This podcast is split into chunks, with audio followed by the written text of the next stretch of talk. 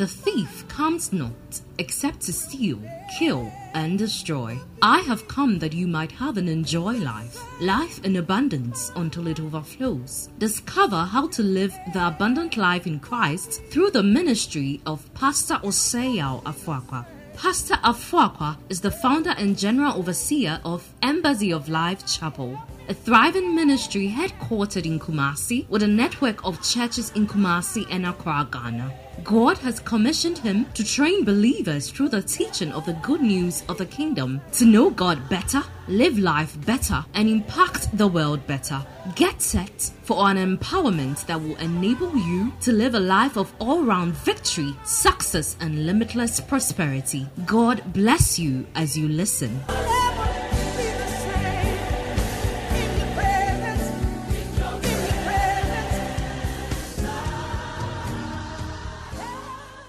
Spirit of God, help me today to help your people communicate your word with simplicity and with understanding. Thank you, Spirit of God, that our lives are never the same.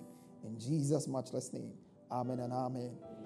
Okay, I started a series last 2 weeks before the old man came in on foundations you can build on. Psalm 11 verse 3. If the foundations be destroyed, what can the righteous do? Sometimes a life is not sometimes, all the time a life is always good that you start it on the right foundation. Because once you finish the building, you cannot go back and do anything on the foundation. The foundation takes a lot. It takes a lot of effort. It takes a lot of resources. It takes a lot of things to get the foundation laid. But once you lay it, you've laid it for good. The foundation of this building cannot be adjusted. About a year ago when the COVID was up, we adjusted here and we created some windows. But that is on the superstructure. So when a building is completed, there are several adjustments that can go on. You can paint it, you can do a few adjustments here and there. But there is one part of a building that cannot be changed or adjusted once it's completed.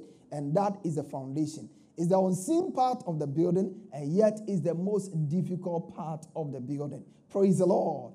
And your foundation will determine whether you do well or you will not do well in life. So it's important we appreciate foundations. Scripture says if the foundation is destroyed, you can't do anything. Things that have been destroyed, if the foundation is destroyed, what it means is that you cannot use prayer to change a wrong foundation. When the foundation is, for instance, if you choose to marry somebody who is not born again, and then you bring this one who is a daughter of the devil into your home, no amount of fasting and prayer can bring peace and stability and harmony in your home. Are you with me here? Because Scripture makes it clear, the foundation for Christian marriage is that do not be equally yoked with the unbelievers. Don't be entangled with someone who is not born again. If he's not born again, he is not spirit-filled, he's not tongue-talking, he doesn't believe in the things of God and the things about church, you don't need him in your life. It's better to enjoy your single life than to bring a liability all your life. Am I communicating here? Your life on earth is very brief. And so when you want to live it, you want to live it in a meaningful way. You want to live it in a very significant way, and who you live it with matters a great deal. So we are talking about foundation. If you are looking for a wife and your primary lookout for or your primary target is skin color, height, and beauty, you may miss it. It's the wrong foundation. If you are looking for a man who has a baritone voice and talks with some way and has a certain accent which he has acquired locally and is using to impress you, listen, it's a wrong foundation. Praise the Lord. A man who is lazy, who can sleep all day and watch TV all night, it's a wrong foundation. A man who is asking you for money even before you are married, watch him. Praise the Lord. I'm not saying don't give to him. If you have, give to him. But I'm not saying he should. A man must not be constantly be asking the wife for money. Praise the Lord. You are the head and you are the provider. You are the provider and the protector of your home. You should not be the vice versa. If circumstances change, challenges come on the job, and she has to step in and help, that's fine. But a man is a breadwinner. Somebody say, as a man, I'm a breadwinner. Yeah. Every man, your default setting is hard work. One thing that every man must have is the discipline to work. If you are lazy, you cease to be a man. Praise the Lord. The work, you know, work was not even given to Eve. Work was given to man. God gave man work. Told him dress. He put him in the garden, dress it and keep it. And afterwards, after he managed him, watched him and saw that he was keeping it well, then he said, I think that if you can keep your work like this, you can keep a woman. Because keeping healthy is a very serious one. If you can't just manage your office and clean your office and set it straight, making sure you keep taking care of a woman is a very complex work. You can't do it. Praise the Lord. So any man who is not disciplined at work can't keep a home. Am I here? Are you here with me? All right. I'm talking about foundation. Somebody say foundation. Foundation. Yeah, foundation. I realize that a lot of people are trying to solve with fasting and prayer what they should have solved with common sense from the beginning. What they should have solved with Bible sense from the beginning. When the foundation is faulty, your life can't go forward. You always have to go back to the foundation. And much so is our walk with God. In our Christian life, when your foundation is faulty, you have problems. You have problems. Some people have a foundation of Christianity that is so typical of African traditional religion. So if it is not coming in that hoodious package, they can't accept it. Praise the Lord. Some people are also so mental that they are not open to the leadings and the sensitivity of the Spirit. So it's important that we lay a solid foundation. And last week, I think last 2 weeks, I started teaching on the foundation of God's Word. Let's look at 1 Corinthians chapter 3, verse 10 to 15. By the grace God has given me. How many of you know you have grace? Say, I have grace. Say, I have grace. Good. By the grace God has given me, I laid a foundation. And this year, the grace, may you lay a foundation with it. The grace that bringeth salvation, lay a solid foundation with it. He said, the grace God has given me, I laid a foundation as a wise master builder. What is he saying? What he's saying is that wise people, they lay proper foundations. If you meet somebody who is going to build and he's not taking time to really count the cost, and to know how much it's going to cost you to put up this property, we will know when we get there. That is a foolish man trying to build. You don't know the cost of your foundation when you get there. You know it before you start. Praise the Lord. And every now and then we have politicians come to us with nice languages. We ask them, what is the budget for this? They say, we will give it to you. Praise the Lord. And masses, gullible masses vote for them because we can't scrutinize things. Are you here with me? It's important that we appreciate that it is critical to sit down and count the cost. Jesus was speaking in the book of Luke chapter 14, verse 28. He says, which of you intending to build a tower, sitteth not down first and count the cost? Count it, because if you don't count it, you will start, you won't finish. And at the end of the day, you become a source of mockery. And in the year of grace, you don't want to be disgraced. So you have to receive the grace of God to lay the solid foundation. Somebody say, I'm laying a solid foundation. Laying a solid foundation. All right, so let's go back to 1 Corinthians chapter 3 and verse number 11, the New Living Translation. Verse 11, for no one can lay any other foundation other than the one already laid, which is Jesus Christ. No one can lay any other foundation than that which is already laid, which is what? Jesus Christ. Please keep that under wraps. I'll get to it soon. Look at verse 12. If anyone builds on, that's what we are talking about. If anyone builds on, that's where the title of my teaching is coming from. Foundations to build on, or foundations you can build on. If anyone builds on. But while he tells us, if anyone builds on, he establishes the fact that Christ is a foundation. We started last week. We said that the foundation of God is a sure foundation. Somebody says it's a sure foundation. There are two foundations. Say there are two foundations. Yeah, there's a sure foundation and there is a shaky foundation. There's a foundation that can stand the storms of life. And there's a foundation that cannot stand the storms of life. There's a firm foundation and there's a shallow foundation. And where you build will determine its ability to withstand the challenges of life. I told you, the challenges of life, they come to all people. The same way, the negative medical verdict you have, you are not the first to receive it and you won't be the last. The fact that you've been told to go home and you don't have a job you are going to next Monday, you are not the first person to have that kind of experience. The fact that you have a challenge in your home and in your marriage, you are not the first. All people go through the same experience, but people come out different. And it's because of the foundation upon which their lives are built. Jesus gave us a parable, a narration in Matthew chapter 7, verse 24. And he tells us, Matthew 7, 24, all the way to 27. He tells us about a wise builder and a foolish builder. And he says that the difference between them is that the wise man built on a solid foundation. The foolish man did not. May we be wise in the house of God. So what is a solid foundation we can build on? Last 2 weeks, I told you that the foremost foundation to build your life upon is God's word. Somebody say God's word.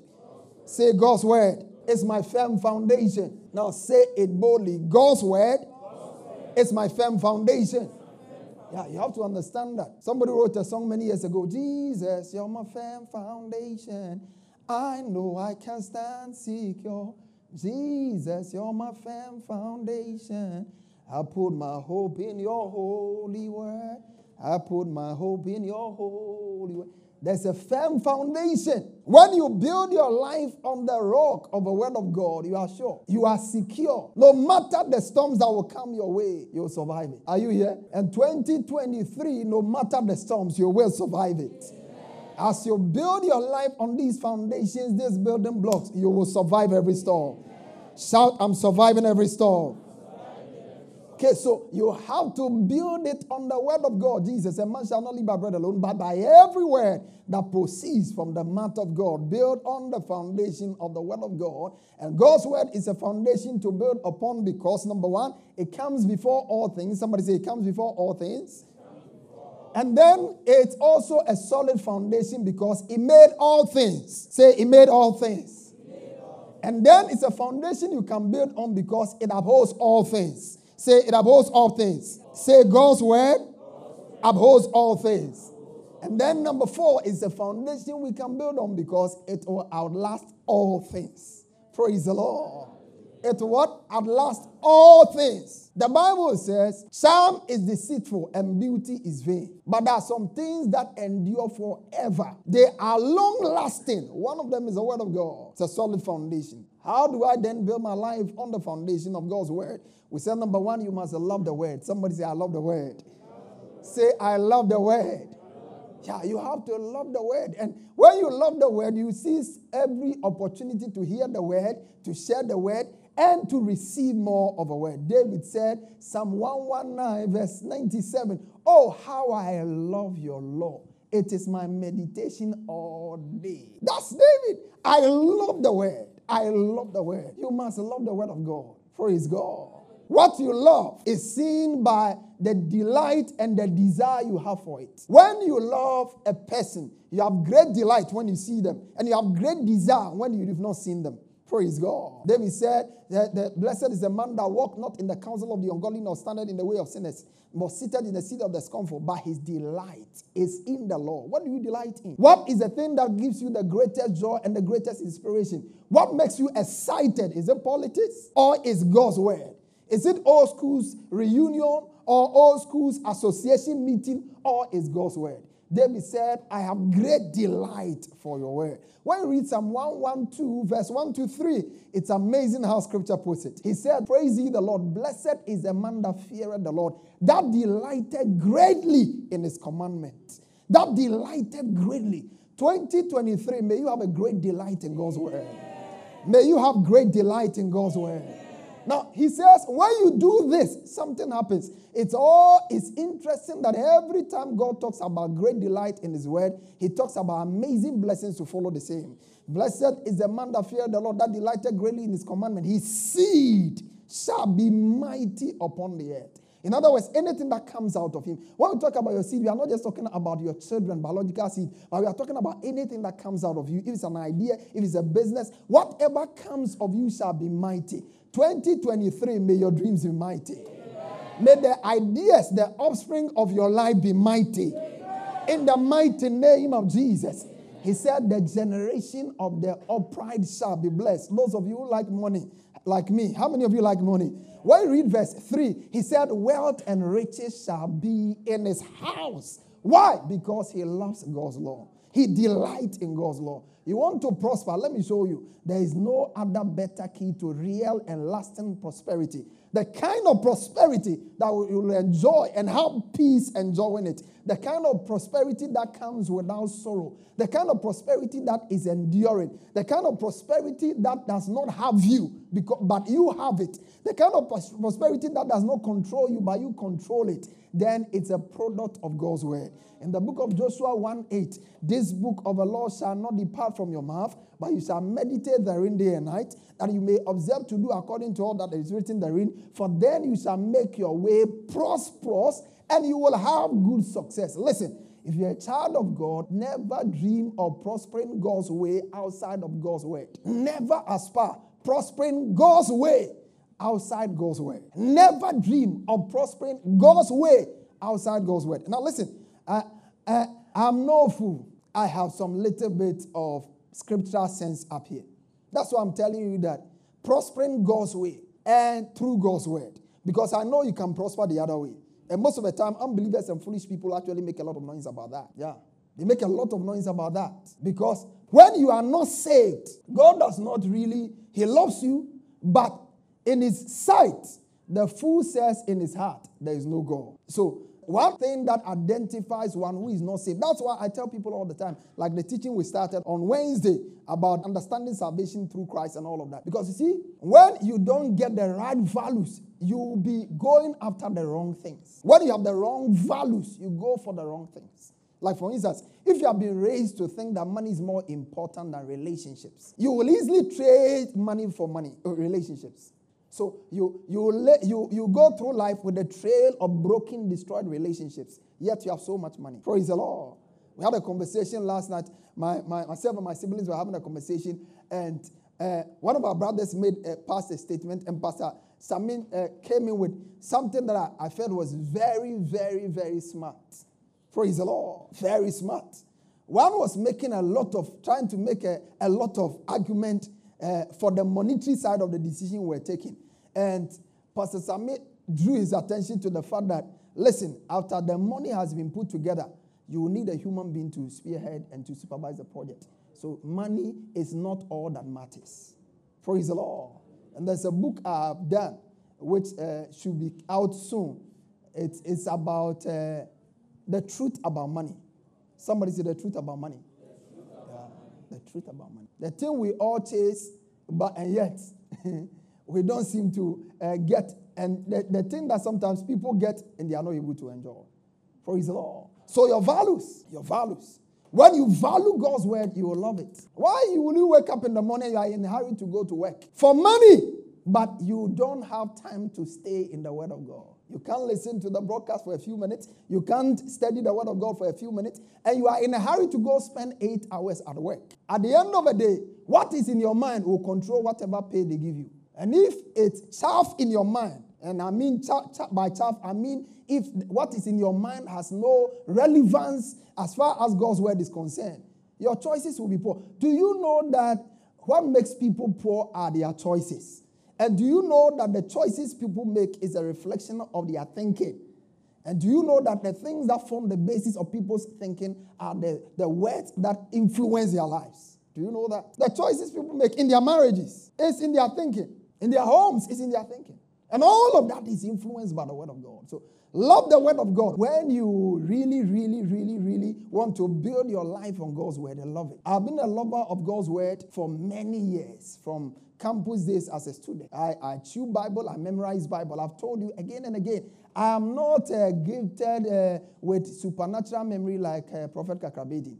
I learn scriptures. I have friends who can quote a whole entire page, chapters of the Bible. And those things excite me. Praise the Lord. I long for that. I long for that. There are some of you, you are going through life. You know so much. But if they put a gun in your head, give me 10 Bible verses, quotations, chapter and verse. 10 of them, just single. 10 of them, 15, 20 of them, and I will let you go free. They will shoot you. Yeah, they will shoot you. Because you cannot.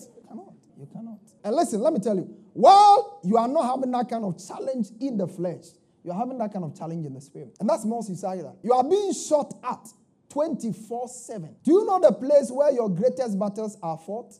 Is here. And that goes on endlessly. There's 24/7. Satan is bombarding you with negative thinking. And if you don't have the word of God to guard your mind, he will confuse you. This man, the way he's going, this woman, the way she's going, you should just leave her. You know, listen, you can even end it all. Just take your life and everything will be free. And if you look at your life also, when you decide to take it, it looks like you'll be free. Praise the Lord. It's so critical. Let's not joke with God's word. This is a house of the word. And you must love the word of God and pursue the word of God. I'm not communicating somebody here. So when you want to build your life on God's word, it starts with loving the word. Number two, you have to learn it, because what you love, you will learn.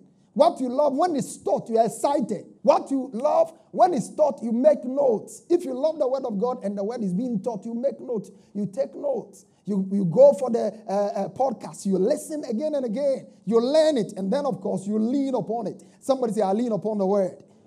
Yeah, so you learn the word and you lean upon the word. Lean on it when you are making decisions. When somebody offends you, lean on the word to make a decision. When you are struggling with unforgiveness, lean upon the word to make a decision. Submit to the authority of a word in all things. And then, of course, leave the word. Somebody say, leave the word. And if you do, your life will certainly not be the same again. This year, you have a super year. Amen. I said, this year, you have a super year. Amen. In the mighty name of Jesus. Today, I'm looking at the second foundation, which is none other. Give me 1 Corinthians chapter 3 and verse number 10. For by the grace given me, I lay the foundation as a wise master builder. And someone else is building upon it. But each one should build with care. For no one can lay any other foundation. Any foundation other than the one already what? Which is? So what is he telling you? He says Jesus is a foundation. Can you see that? Yeah, if you understand that. He says Jesus is a foundation. No other foundation can any man lay except that which is Christ Jesus. And it's important. I really wish I had time to do justice to this. But I'm sure in the course of the year, I may come back to this again. Because you see, when you understand that your life begins with Christ, you will be very careful how you deal with Christ and anybody associated with Christ. You have no life outside Christ. Say, I have no life. Outside Christ. Say, I have no life outside Christ.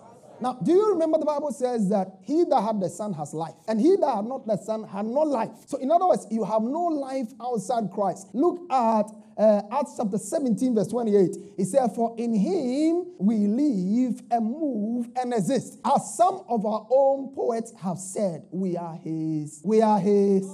Okay, so he said, for in him, take note of the word in him, because that is who a Christian is defined in that is how a Christian is described or defined in the New Testament. In the New Testament, when we say somebody is a Christian, he is not necessarily somebody who goes to church, somebody who pays tithe, but somebody who is in Christ. If you pay tithe because you are in Christ and you are doing so, that's different. You can give all you want. If you are not in Christ, you are not a Christian. Praise the Lord. To be a Christian means you are in Christ. That's why Second Corinthians chapter 5 verse 17 says, for if any man be in Christ. Somebody say, if I'm in Christ, I'm a new creation. If any man be in Christ, he's a new creation. Where are you a new creation? Where are you born again? Where are you a new personality? When you are in Christ. Praise the Lord. And you get into Christ when you embrace God's gift of Jesus as your Lord and Savior. So you have no life outside Christ. This is why this foundation is very, very important.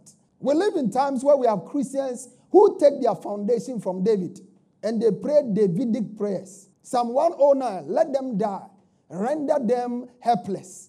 Let their children be made fatherless and let their wives be made widows. And they reign all kinds of things. And when they finish speaking, you ask yourself, are these people in Christ or they are in David? Because the last time I checked, when some people wanted to call down fire on some people in Christ, Christ told them, that's not what I've come for. I did not come to destroy man's life. I came to save it. So that's Christ. That's Christ's position. Christ says, when somebody offends you, you are to pray for him. When somebody persecutes you, you are to pray for him, bless them, curse not. That's what Christ says. I have not read anywhere that Christ said, curse those who come after you, whether it's on Facebook or wherever, curse them. Let them, no, there's no place like that. You see, we have to understand who we are in Christ. We are Christians. And being a Christian means that primarily you are different from all other breeds of people. That's why he said you are a new creation. You are different. Praise God. Praise the Lord. And this happens in Christ. So please understand this. There are some prayers They are not Christ-centered prayers. They are not Christ-centered prayers. They are not Christ-centered. They are not Christ-centered. But this is for another day. Look at this. Colossians chapter 1, verse 15 to 20. And sometimes the argument people make is that, okay, so why is it that when they curse, it happened? You see, you don't understand how the spirit word works. The spirit word works with words. And when negative words are spoken and the recipient believes in them or he becomes afraid for them, they happen. That's why they happen. That's why they happen. It's not that that's what God wants to do. That's not God's will. God's will, the express will of God is seen in Christ. If you want to know who God is, you see God in Christ. Somebody say, I see God in Christ.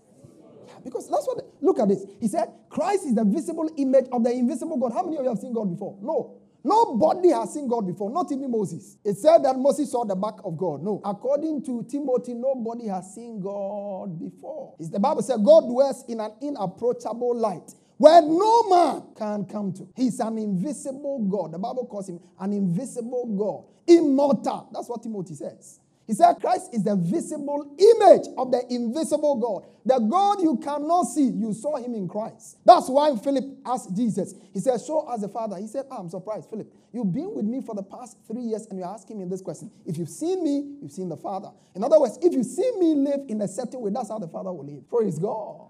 You see, the New Testament is different from the Old Testament. In the New Testament, all things are centered in Christ. The Old Testament, to every prophecy pointed to Christ. All the prophecies, all the revelations, they were just showing us Christ. Praise the Lord.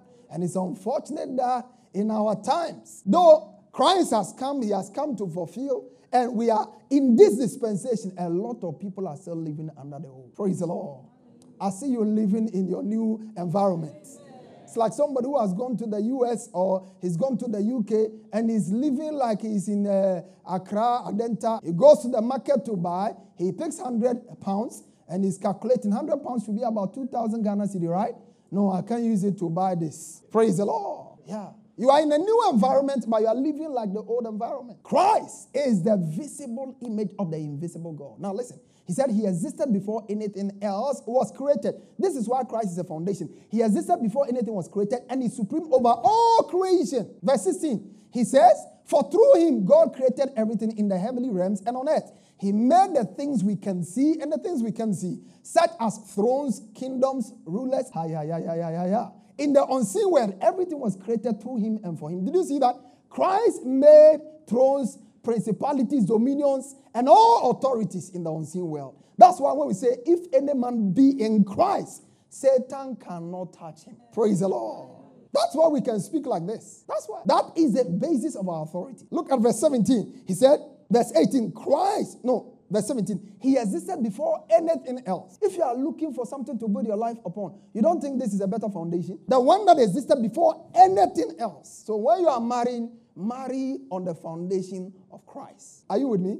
Because he existed before anything, before marriage was there. And the Bible says he will hold all creation together. In other words, Christ can hold your marriage together. Praise God. As a pastor, I have helped people deal with various marriage issues. Some of them, sadly, broke apart.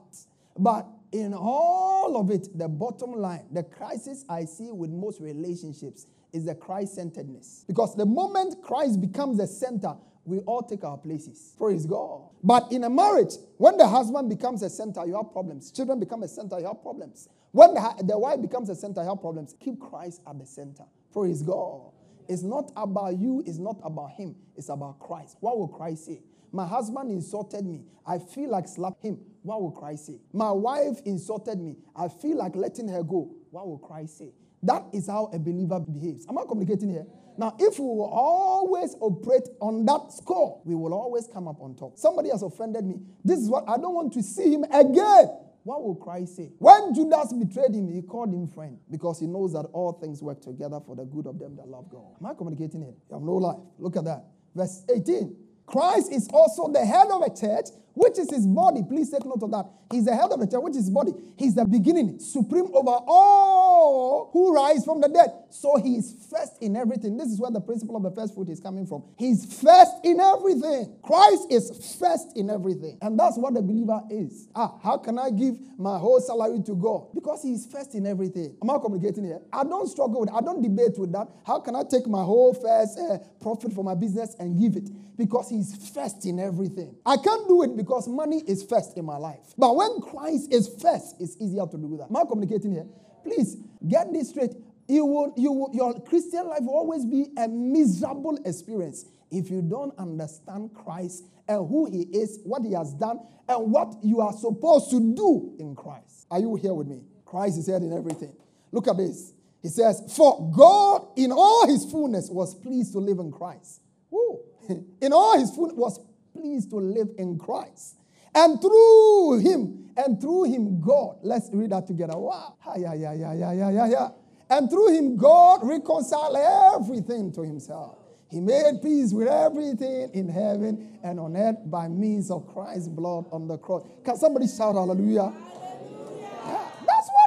You have been reconciled to God. Oh, Pastor, I feel far away from God. Draw me close to you. That's why you can't sing that kind of song. Because he has already reconciled you to himself. Praise the Lord.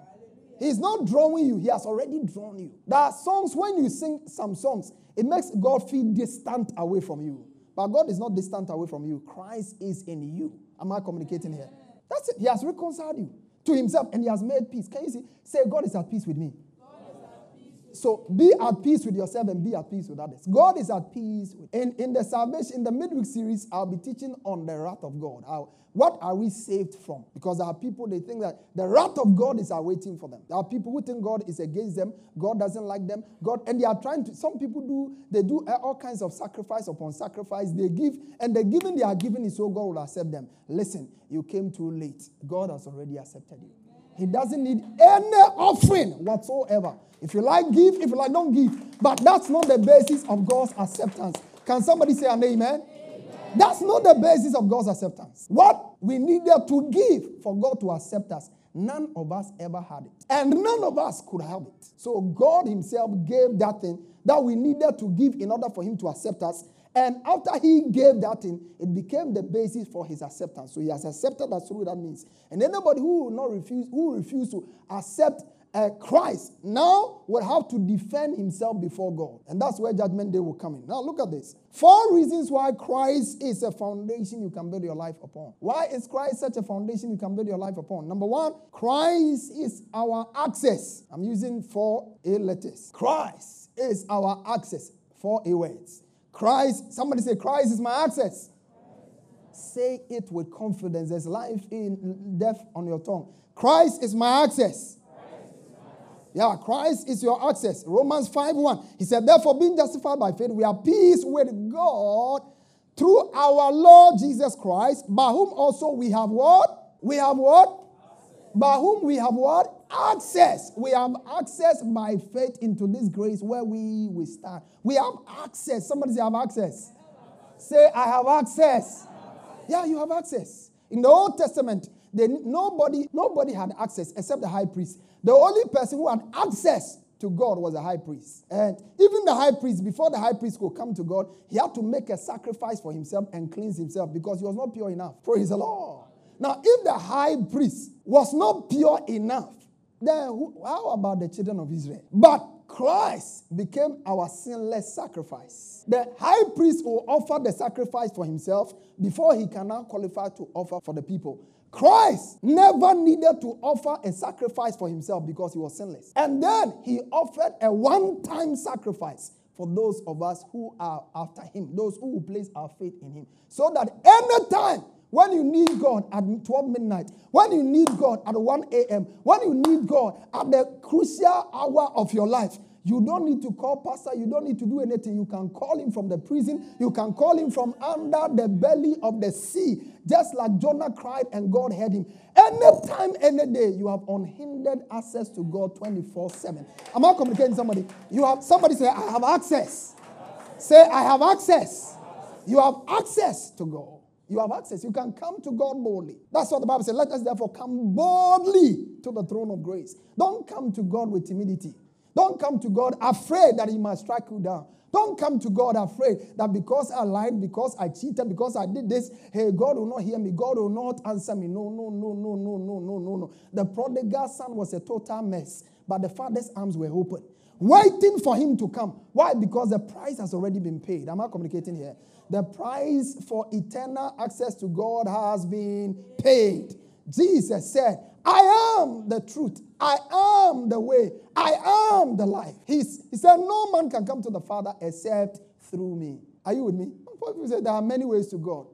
Please, don't allow anybody to deceive you. There are fables and traditions of men. There are not many ways to God. There's one way to God. And that way is Christ Jesus. He's our only access to God. Somebody say, Christ is my access to God.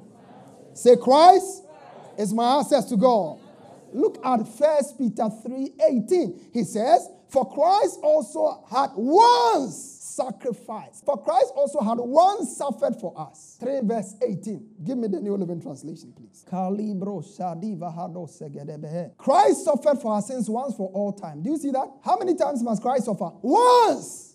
That's why when we say, once you are forgiven, you are eternally forgiven, people can understand. You are forgiven. Eternally forgiven. Praise the Lord. So when you go wrong, forgiveness is already available. Forgiveness, you don't need to go and fast for 40 days for God to forgive you about anything. There are people, I know some pastors who can give people, oh, he said you committed abortion, then you have to fast for the next 7 days to clean your womb and God will restore you. That is chaff. That's a pastor who doesn't know Bible. Praise the Lord. He says, he never sinned, but he died for sinners to bring, somebody say bring us safely home to Bring us safely home. God. Bring us safely home. God. Please talk back to me. Bring us safely home. God. What did Christ die? To bring you safely home to God. And when you are home, you are home. When the prodigal son came home, they didn't ask him how many sins he committed. Praise the Lord.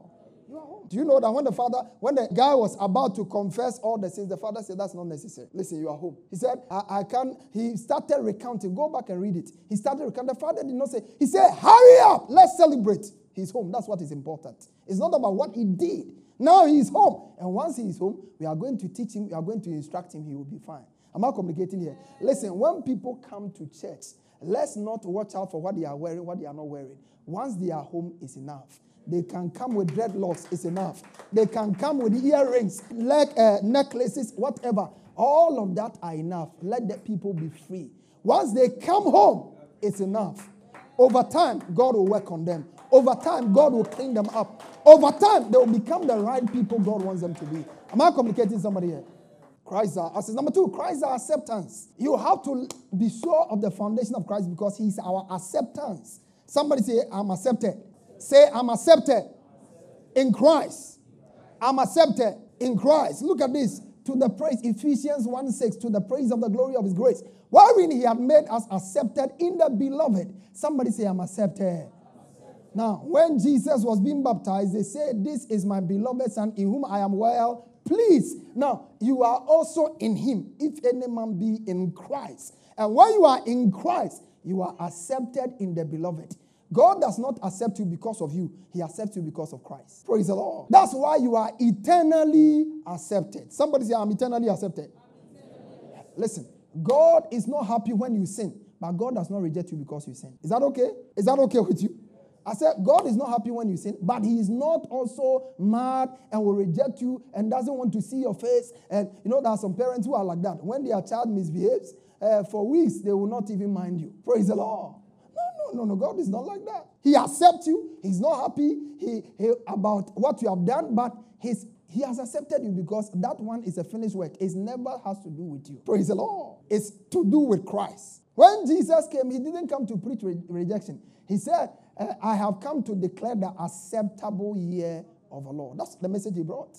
He didn't bring a message of rejection that God does not select people. If you are not like this, if you are not like this, you don't dress like this, if you wear, earrings, you will go to hell. Africans can put people in bondage. And not just Africans, but religion can put people in bondage. Praise the Lord. So when you accept Jesus as your Lord and Savior, you gain acceptance with God. Number three, Christ is our adoption. In Christ, we are adopted. Somebody say, I'm a child. of God. Say, I'm no longer a slave to fear. I'm a child of God. Say it boldly. I'm no longer a slave to fear. I'm a child of God. You are a child of God. You are not a slave to fear. You are a child of God. Somebody say, I'm a child of God. Ooh, listen. The conception, God's conception of you as his child did not begin with you. It began before you came. Somebody say, it began before I came. Yeah. That's God conceived you. He became pregnant with you as his child. Many years before you were born. Your mother and your father had not met when God conceived you as his child. Praise the Lord. Because according to Ephesians again, Ephesians chapter 1 verse 5.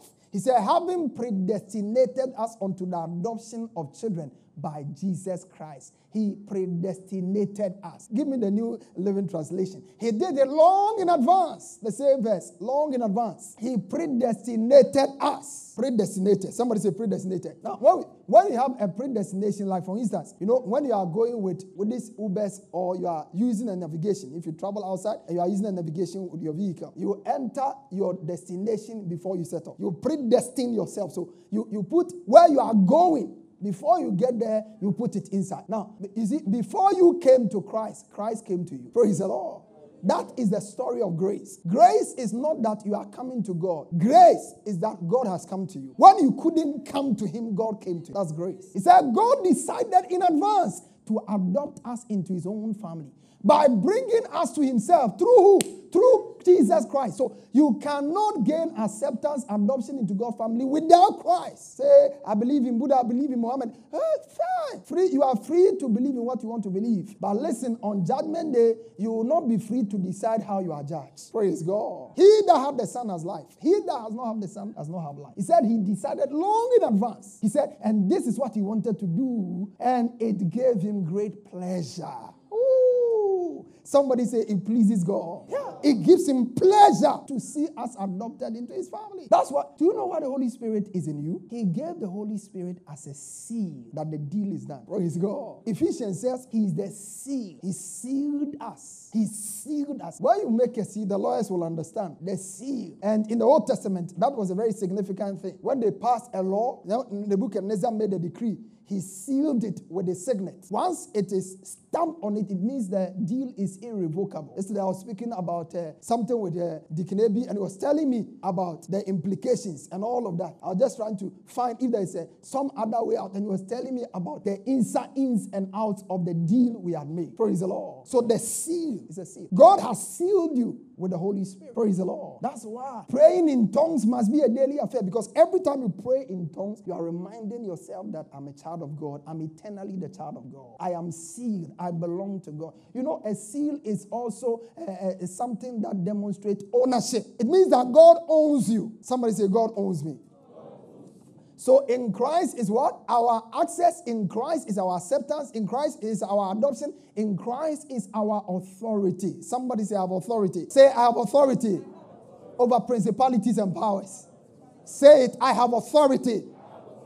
You are not saying it like you mean it. I have authority over principalities and powers. Don't let people bulldoze you and deceive you and disturb your peace with dreams and visions. You have authority. The Bible said, behold, I give you power to tread upon serpents and scorpions. And nothing shall by any means hurt you. Praise the Lord. Look at this. Colossians 2 verse 9 to 10. The New Living Translation, please. For in Christ, let's read it. For in Christ, okay.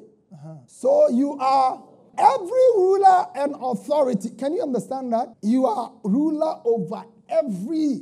In fact, the King James says, who is the head over every principality and power? Because you are complete in him, which is the head of all. Somebody say all. All. Ooh. Say all. All. Say all. All means Akonodi is part. All means that the witches in your home where you have not visited for the last 6 years is part.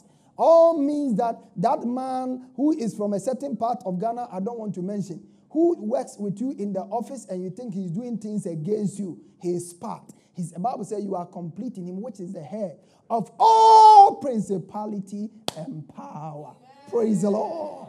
All. All. I will never spend one day disturbing myself that somebody has taken my picture somewhere. It's not necessary. It's not a prayer point. They will tell you, bring one bag of rice, we'll fast for you. Bring one, listen, pastor, you are hungry, you need food. Say, pastor, please help me. Give me one bag of rice and I'll be grateful. That is better than telling somebody, bring a carton of Milo, I'm going to fast for you, because somebody is wants to bring you down. Praise the Lord. Yeah. Am I communicating here? Oh, somebody say, oh. Oh. Say, oh. Oh. He is the head of all power. And then, amazingly, he has also been given a name that is above every name. Amen. Praise the Lord.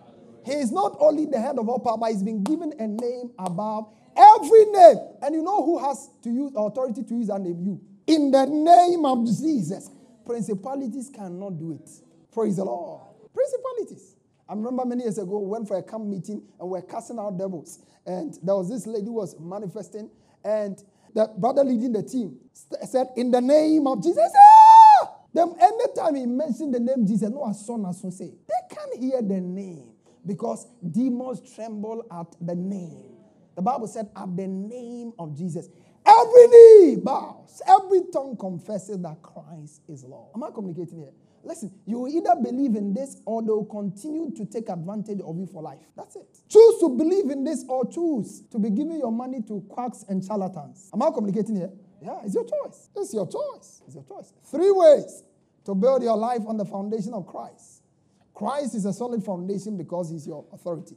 Number 1, embrace him as Savior and submit to his Lordship. Somebody say, embrace him as Savior and submit to his Lordship. Embrace him as Savior and submit to his Lordship. Now it's important. You see, these things I'm teaching, you won't get it when I'm teaching it. You have to listen again and again to really get it. I told you that when you come to church, sometimes when you're hearing this truth, there seems to be a lot of life and energy. But when challenges come, you are not able to, you don't have that same energy. It's because the truth has not penetrated and become rooted in you. I've told you countless times where I will sit in a plane and the first thing Satan comes to tell me, this is your last flight.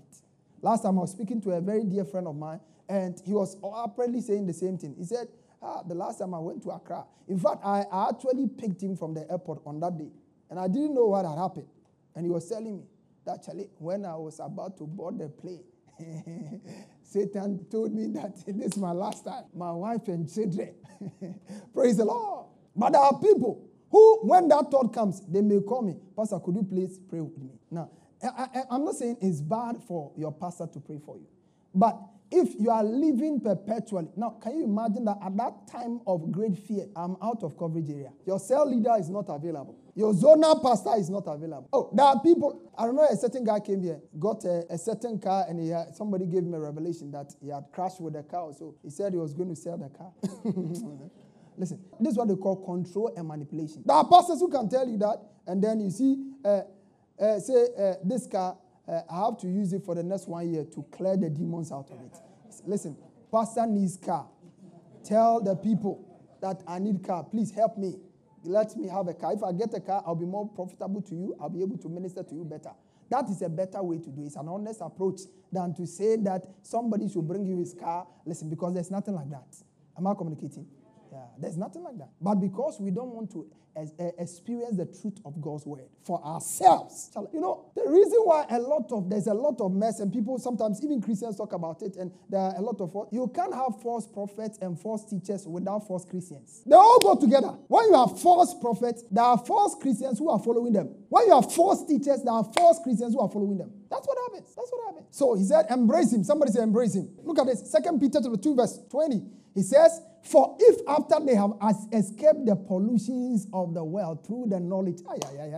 See, scripture is so beautiful. He said, after they have escaped the pollutions of the world through the knowledge of the Lord and Savior Jesus Christ. So when you place your faith in Christ, it's an escape route. How many of you remember Sunday, last Wednesday, I was telling you that salvation is an escape route. He said, how shall we escape if we neglect so great a salvation? And Peter is telling us here, he said, how shall we, after we have escaped, he said, through the knowledge. There are 2 words I want you to take note of the Lord and Savior Jesus Christ. Somebody say, of the Lord and Savior Jesus Christ. Yeah. You see, that is the dual relationship you have with God. Jesus is your Savior and Jesus is your Lord. Say, Jesus is my Savior and Jesus is my Lord. Say, Jesus is my Savior Jesus is my Lord.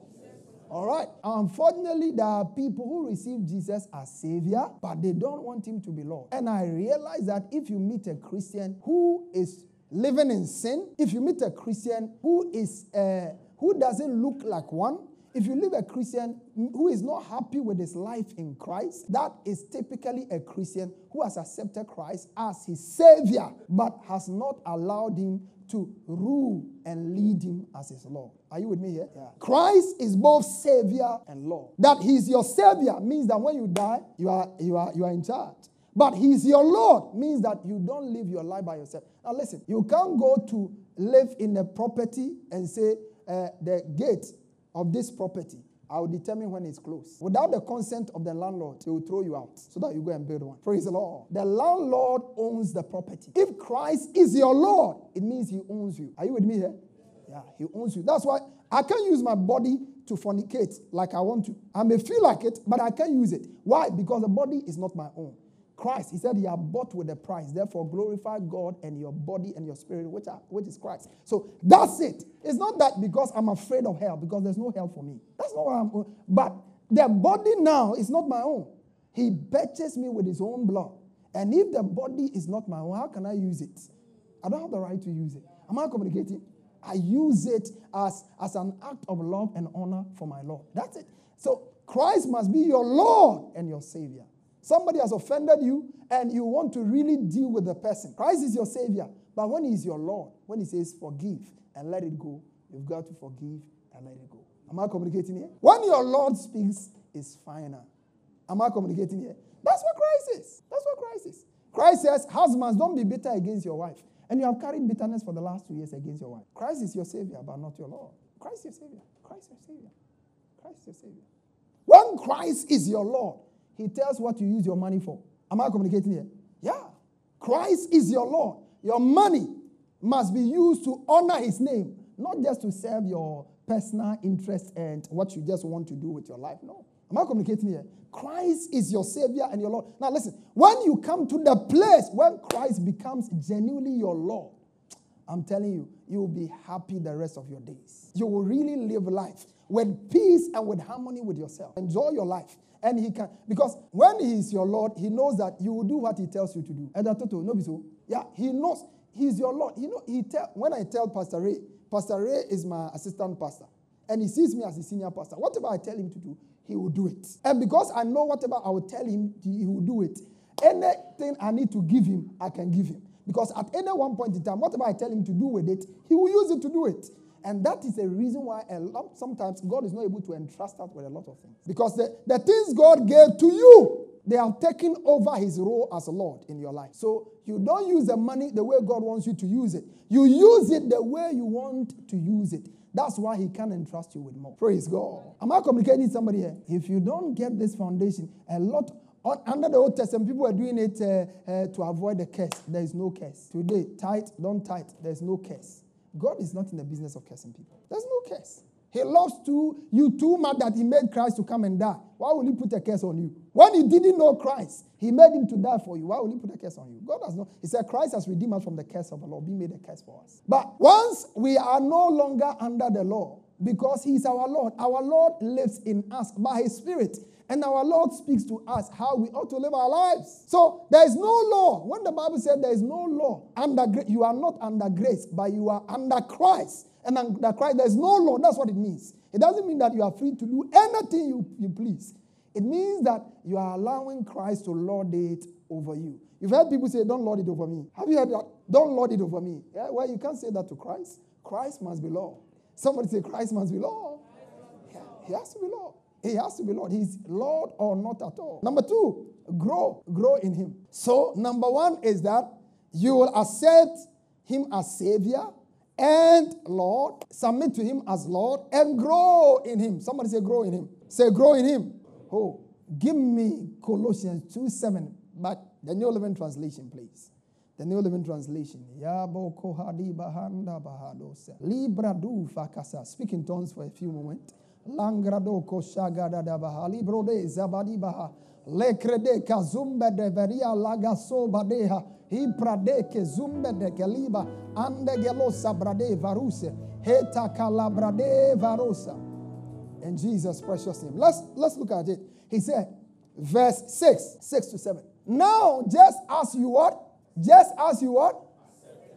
Why is he using the word accepted? Because that's what it is. Most of the time we say, I gave my life to Christ. No, we accepted Christ. You didn't give your life. It is after you have accepted him that your life can be given to him. You accepted Christ. And then later on he says, present your body to me. So you accept God's gift of Christ. And then you give. That is one thing that would help you with generosity. And I'll talk about it. Generosity does not begin with you. It begins with God. When you give, starting from God's end, you are able to give with a better attitude. But when giving starts with you, you become disappointed, you become queer in your attitude, and you do all kinds of things. He said, just as you have accepted. So our relationship with God began when we accepted what God gave to us. Are you with me here? That's where it started. When we accepted what God gave to us. Just as you accepted Christ as your Lord and Savior, you must continue to follow him. So it's not like accept and go home. Accept and follow. Say accept and follow. But as you are following, look at verse 7. He said, let your roots grow. Let your roots. And 2023, your roots will grow. Amen. I said, 2023, your roots will grow. Amen. And that's why I'm going to spend time teaching on what I'm teaching. So it will help you to grow. I am not in a hurry at all. God spoke to me after how many years of doing this ministry to walk on this path. And I know I have just begun. And I'm laying the foundation. Praise the Lord. Yeah, I am not in a hurry at all. He says, let your roots grow down into him and let your lives be built on him. Ooh, let your roots grow deep. Then your faith, look at that. Do you see that?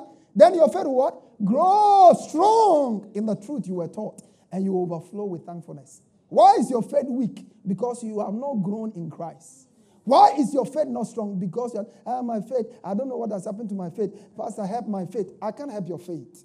You can only help your faith when you grow roots in Christ. Praise God. When you become rooted in Christ, your faith becomes unshakable faith. That's what happens. That is what it happens. And that's why you have a pastor. You have a pastor essentially to teach you to grow. That is what a pastor does. He's supposed to. You see, when a child grows, you don't do the job for a child. Child does the job for himself. When a person grows, there are things you used to do for a child. You used to bath a child. You used to clean their poo-poo. But once they grow up, you show them where the WC is and they can sort it out themselves.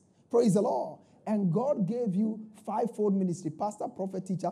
All of it is to design with one objective, to equip you so that you are well equipped for life and for the work of ministry. Look at that. I'm not just saying something from my head. Ephesians chapter 4, verse 12 to 15, in the New Living Translation. In verse 11, let's start from verse 11. He says, now these are the gifts Christ gave to where? The church. Apostles, prophets, teachers. Then go on. He says, please read that with me. It's what? Equip God's people to do and build the church, the body of Christ. What's my responsibility? To equip you to do the work, to equip you. Then he says, go. How are we to equip you? This will continue. This equipping must continue until we all come to such unity in our faith and the knowledge of God's Son that we will be matured where? In the Lord. That's why you have a pastor. You have a pastor to mature you. You don't have a pastor to do the job for you. I'm not the one who's supposed to cast Satan out for you. I'm not the one who's supposed to pray for you when you are sick. When you mature up to a certain level, you are not waiting to be sick so that you call pastor and pastor will pray for you. You are looking for the sick to lay hands upon the sick so the sick will recover. Am I communicating somebody? That's a mature believer. He said that you be matured in the Lord, measuring up to the full and complete standard in Christ. Verse 14. Then we will no longer be mature like children. And while children, he said, we won't be tossed and blown by every wind of new teaching. Today they say this. They say tithe is not this. They say this, and we are falling for it. No. Be rooted, be grounded. You have to be rooted. I mean, there are people who were giving before. When people sat home and they gave them all kinds of things, they stopped giving because they say, no. You see, when you are not rooted, anything can hurt you. Anything can stop your move. Praise the Lord. We have to be rooted. We mature by learning. We mature by teaching. Let me close with this. Live for him. Somebody say, live for him. All right, live for him. Live for him. Live for him. So we will build our lives on the foundation of Christ by embracing him as Savior and submitting his leadership, growing and maturing in him, and then by living for him. Somebody say, live for him. Say, live for him. I live for Jesus day after day. I live for Jesus. Oh, come what may, the Holy Spirit, I will obey. I live for Jesus day after day. I live for Jesus. Let's sing it together. Day after day, I live for him. I live for Jesus. Oh, come what may. Oh, come what may. The Holy Spirit. The Holy Spirit. I will obey. I will obey. I live for Jesus. The Holy Scriptures. I will obey. I live for Jesus. Day after day. Now let me close. Time is up. 2 Corinthians 5, verse 15. Live for him. If your life is built on Christ, you will not just accept him, you will live for him. Look at this. He died for everyone. Let's read this together, please. One go. He died for everyone, so that those who receive his new life will no longer live for themselves. Hold on. There's no law under grace, so I can sin all I want. Changes the equation. Praise God. There's no law. We are not under the law, but we are under Christ. Praise the Lord. He said he died for you. So those who have received this, they will not live for themselves. Instead, they will live what? For Christ, who died and was raised for them. Christ died and was raised. That's how you're supposed to. You can't live for yourself. I do what I feel like doing. I do what I want. No. A Christian doesn't live like that. This is what I feel. I'll just tell him my peace of mind because that's what I feel. I'm tired of the marriage, so I'm going. That's how I feel. No. That's how a Christian lives. A Christian lives for Christ. You live for Christ. Most of the time, we are quick to point that Christ has died for us. Yes, he died for you. But he died for you so you can also live and die for others. Not that you will live. Am I communicating here? Only one person heard it, and he's clapping. Christ died so you would live and die for others. That is Christianity. Christianity is not, that's why true Christians are never afraid to die. Particularly if they are dying because of Christ. They embrace it. That's why the early Christians, they could hang on the cross. They were crucifying Peter the other day, and they were crucifying him like this. Peter said, according to history, he said, I am not worthy to be crucified like my master. So turn my head upside down. So they crucified Peter. His head was down. His feet were up. Why? Because the Bible said they loved not their lives even until then. They knew how to live for Christ. You can't give. Can you live for Christ? Can you lay down your life for him? Struggling with fast food, can you lay down your life? Struggling with forgiveness, can you lay down your life for him? Struggling with addictions, can you lay down your life for him? This is what I feel like doing. I can't stop it. No, you can't stop it. When you know that somebody died, when you were on your way to hell, somebody died so that you'll be eternally safe from going to hell. Living for him should be a delight and a pleasure. Am I communicating with somebody at all? That's why we live. We don't stay away from sin because God is going to punish us for sin. No, our punishment for sin has already been paid for. Christ paid for our punishment for sin. All our sins have been paid for. The believer, God is not going to judge the believer's sins. No, he has already judged the believer's sin in Christ. What God is going to judge the believer for is what the believer used his life and resources for while he was alive. Am I communicating here? It is unbelievers who will pay their own penalty for their sin.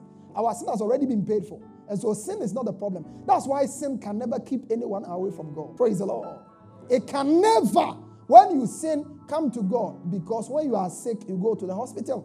Am I communicating here? When you sin, you don't run away from God. You run to where solution is. Am I communicating? God is not angry with you when you have sinned. He's not happy, but he's not angry with you because you have sinned. No. The price has been paid for. Acknowledge forgiveness and then move on. I will show you the consequences of sin. Okay, Pastor, so you are saying that if I fornicate, I will still go to heaven. Yes, you will. But on earth here, there are some consequences that will come with it. Because the price for your spirit has been paid for. You will. You will.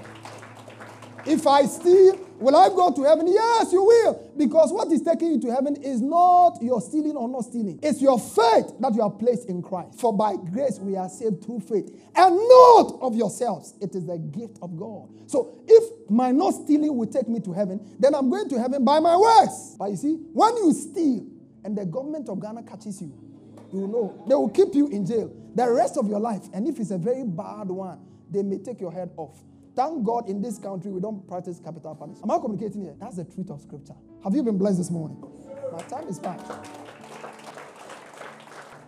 I couldn't fully exhaust this, but we'll get back to this. Praise the Lord. Pastor Afuakwa has just placed in your hands the key for all-round victory, success, and limitless prosperity. Share your testimonies with us on 020-422-5790 or email us at embassyoflifechapel@gmail.com. Get interactive with Pastor Afuakwa on Facebook, Instagram, and Twitter. For more information, visit our website at www.embassyoflife.org. Fellowship with us this and every Sunday for our service at our headquarter church from 8:30 a.m. to 11 a.m. for our Good News service. And on Wednesdays for our Discovery service from 6 p.m. to 8 p.m. Our church auditorium is located on the top floor of Nanama Ejakuma Plaza, opposite the Unity Oil Station, Santasa Roundabout, Kumasi, Ghana. Alternatively, you can join us online for our services on Embassy of Life Chapel, Facebook or YouTube pages. God richly bless you.